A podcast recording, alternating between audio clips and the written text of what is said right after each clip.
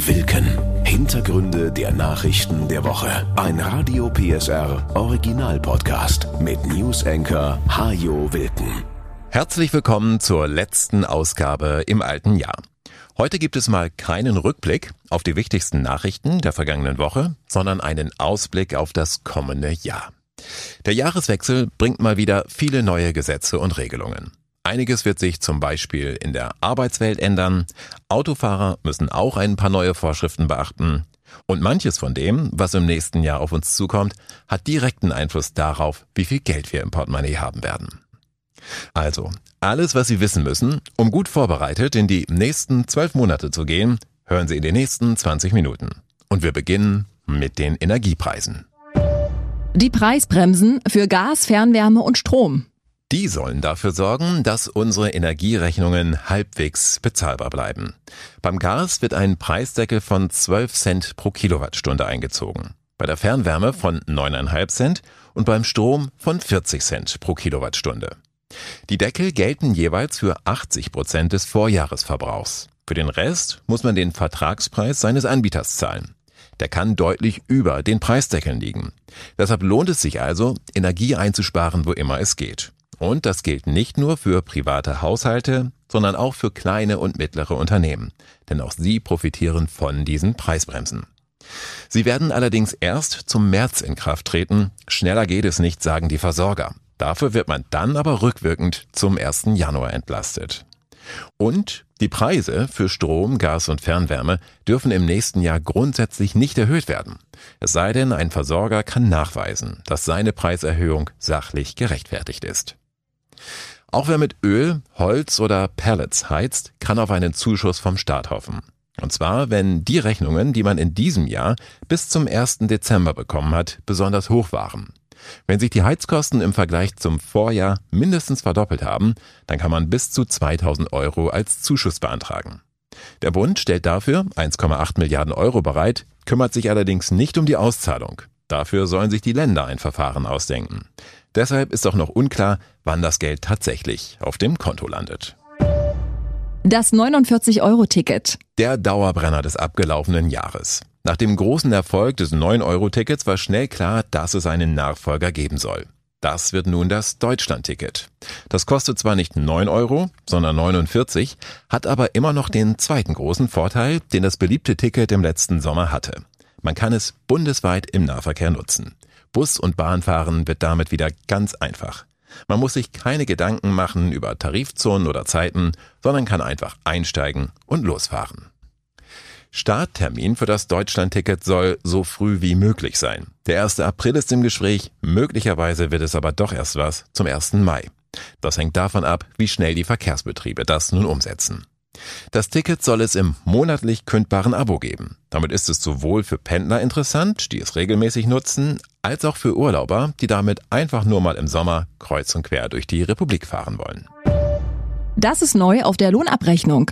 Arbeitslosen- und Krankenversicherung werden im nächsten Jahr teurer.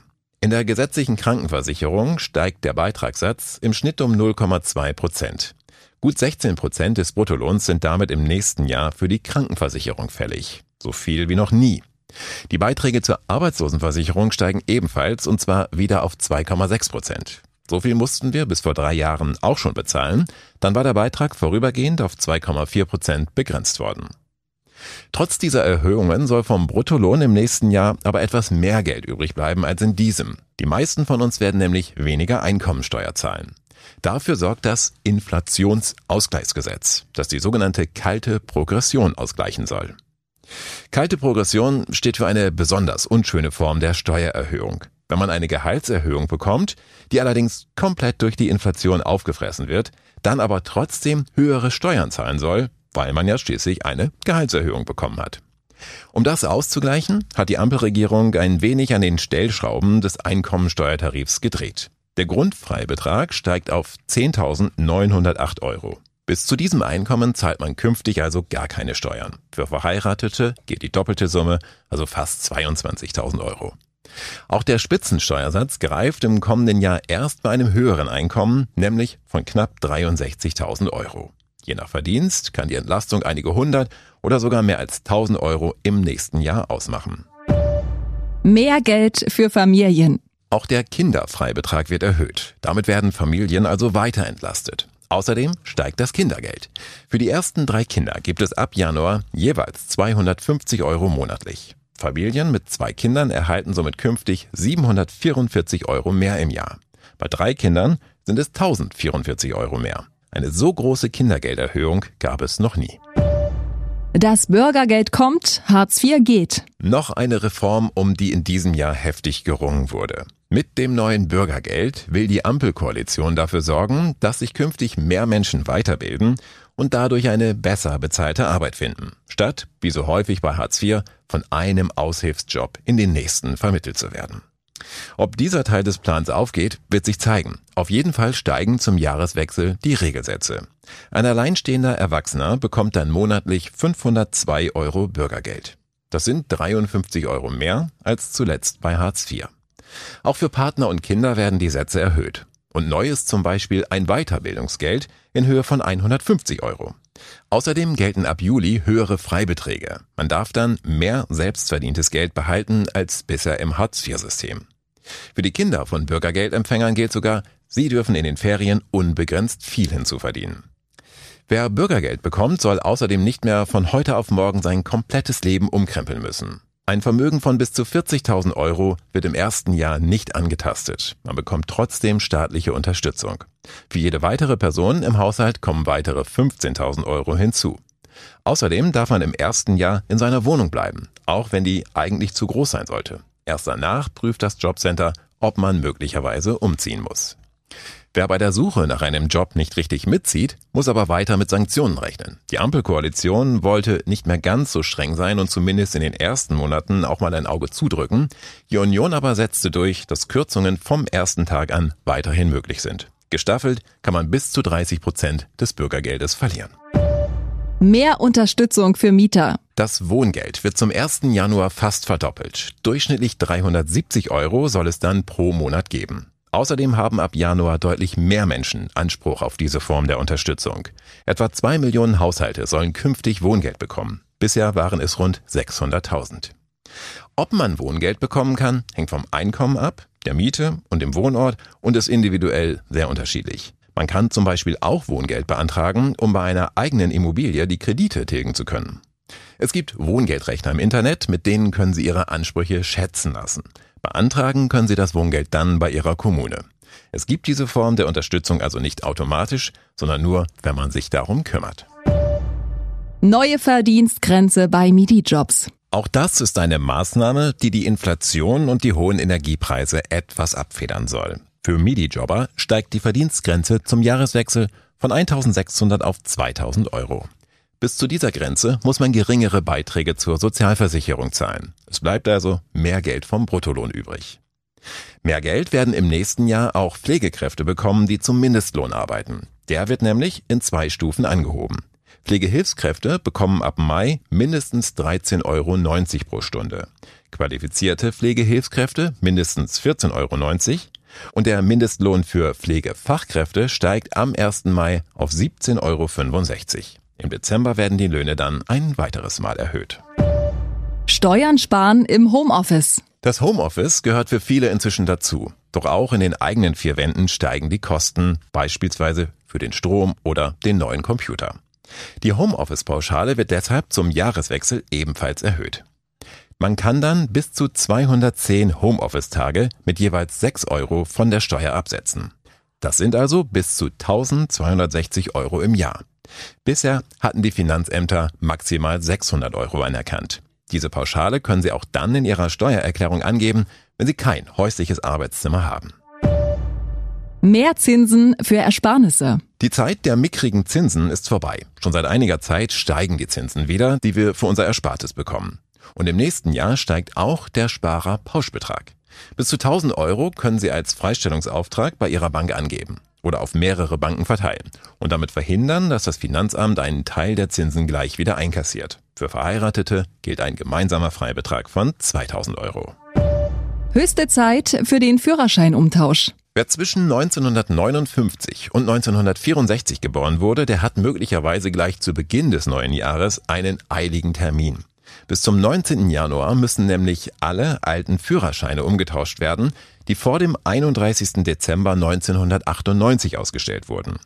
Wer später geboren wurde, der hat noch ein, zwei Jahre länger Zeit und für Führerscheine, die ab 1999 ausgestellt wurden, gelten nochmal andere Fristen, die aber nicht nach den Geburtsjahrgängen gestaffelt sind.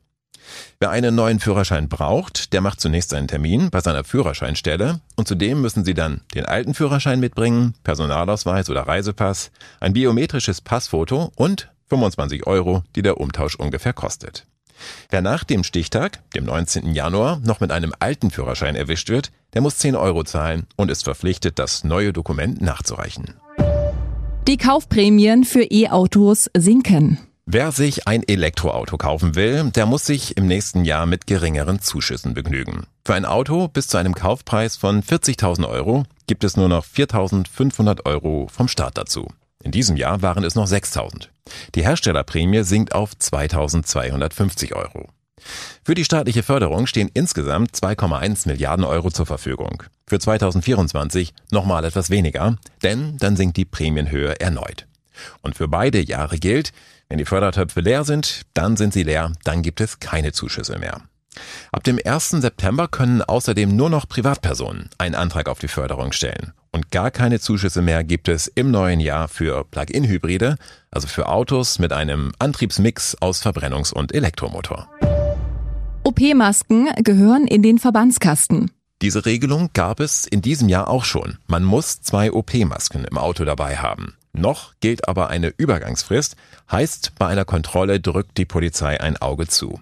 Ab Februar ist es damit vorbei. Da muss man ein Bußgeld von 5 Euro zahlen, wenn man ohne Maske erwischt wird. Einen neuen Verbandskasten müssen Sie aber nicht gleich kaufen, solange Ihrer nicht abgelaufen ist. Sie können die Masken einfach mit dazulegen in den vorhandenen Verbandskasten. Wie gesagt, zwei OP-Masken müssen es mindestens sein, FFP2-Masken sind aber natürlich auch erlaubt.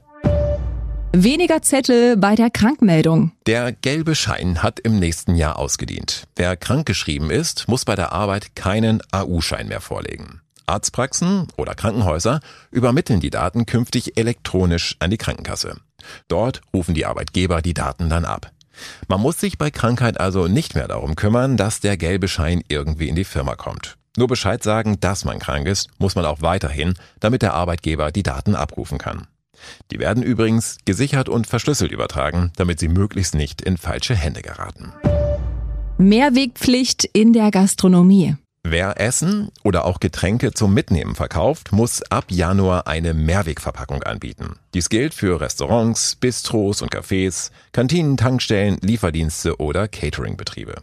Das Essen in der Mehrwegverpackung darf nicht teurer sein als in einer Einwegverpackung. Die Anbieter dürfen aber ein Pfand für die Mehrwegverpackung kassieren. Das Ziel ist klar, man will auf diese Weise Plastikmüll vermeiden. Kleinere Kioske, Imbisse oder Spätis sind davon ausgenommen, wenn sie nicht größer sind als 80 Quadratmeter oder dort nicht mehr als fünf Leute arbeiten. Solche Läden müssen ihren Kunden dann aber erlauben, eigene Schüsseln oder andere Gefäße mitzubringen, um das Essen dort hineinzufüllen. Die Mehrwegpflicht gilt übrigens nur für Kunststoffverpackungen. Pizzakartons oder Aluminiumschalen dürfen weiterhin verwendet werden, ohne eine Mehrwegalternative anbieten zu müssen. Neue Münzen im Portemonnaie. Zum 1. Januar stellt Kroatien seine Währung auf Euro um. Damit werden dann auch kroatische Euromünzen in Umlauf kommen. Wenn Ihnen demnächst also ein 1-Euro-Stück mit dem Bild eines Marders in die Hände fällt oder eine 50-Cent-Münze mit dem Porträt des Ingenieurs Nikola Tesla, dann hat das schon seine Richtigkeit. Das sind die neuen Münzen aus Kroatien. Die Zahl der Staaten im Euro-Währungsgebiet erhöht sich damit auf 20. Mehr Geld für Photovoltaikanlagen. Wer seinen eigenen Strom produzieren will, der kann im nächsten Jahr von vielen Neuregelungen profitieren. Zum einen fällt die Mehrwertsteuer beim Kauf von Photovoltaikanlagen weg. Wenn der Handel fair ist und das eins zu eins weitergibt, dann werden sämtliche Anlagen also allein dadurch um 19 Prozent günstiger.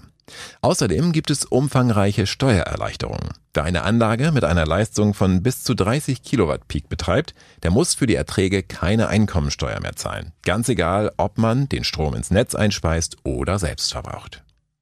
Der ganze Papierkram soll auch einfacher werden. Einige komplizierte Einspeiseregelungen fallen weg und es gibt höhere Vergütungssätze für Anlagen, die seit dem 30. Juli neu in Betrieb genommen wurden. Außerdem werden künftig nicht nur Photovoltaikanlagen auf Dächern gefördert, sondern beispielsweise auch welche, die auf Garagen montiert oder im Garten aufgestellt werden, sofern das Hausdach für die Installation nicht geeignet ist.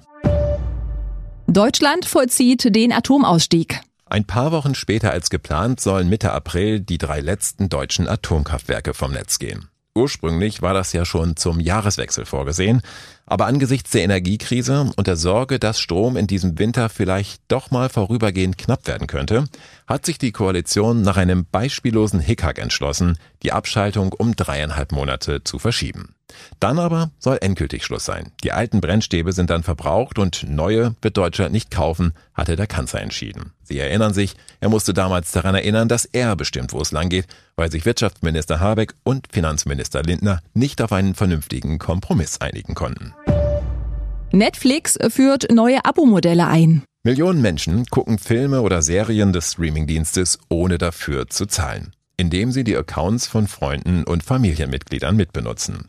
Dem will Netflix im nächsten Frühjahr einen Riegel vorschieben.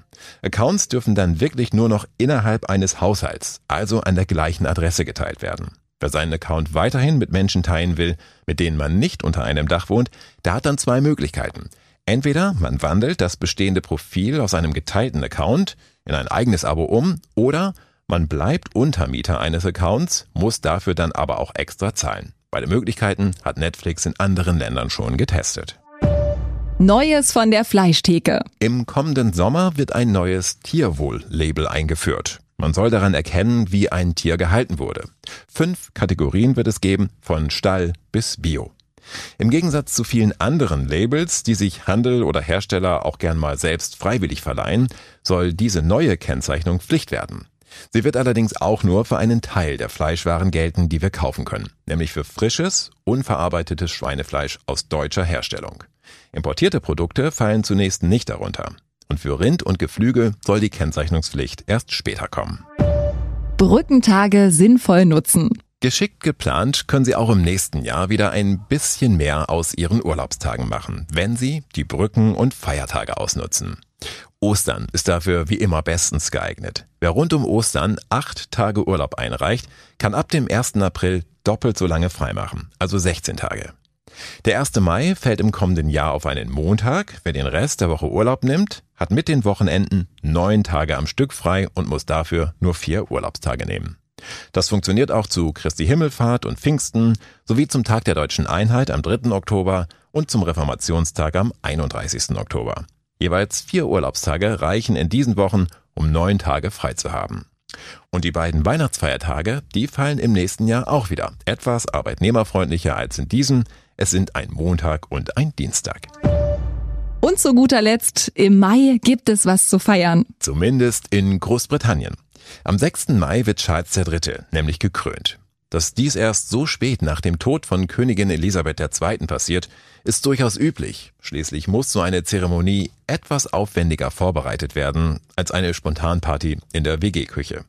Die Krönung wird, wie seit vielen hundert Jahren, in der Westminster Abbey stattfinden, soll aber deutlich kleiner ausfallen als die Krönung von Elisabeth II. vor fast 70 Jahren.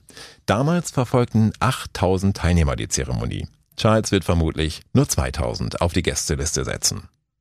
Am Krönungswochenende werden die Pubs, Bars und Clubs in Großbritannien wohl ausnahmsweise mal etwas länger öffnen dürfen. Die britische Regierung prüft derzeit, die Sperrstunde von 23 Uhr auf 1 Uhr morgens zu verschieben. Außerdem bekommen die Briten einen extra Feiertag geschenkt. Am 8. Mai, das ist der Montag nach der Krönung, haben die Briten frei. Soweit dieser Ausblick auf 2023. Mal schauen, was das Jahr noch so bringt. Hoffentlich viele gute Nachrichten. Doch auch die nicht ganz so guten werden wir wieder regelmäßig einordnen. Jede Woche hier im Podcast. Vielen Dank fürs Zuhören und starten Sie gut ins neue Jahr. Das war Wilken. Hintergründe der Nachrichten der Woche mit Newsenker Hajo Wilken. Dieser Radio PSR Original Podcast ist eine Produktion von Regiocast, deutsches Radiounternehmen.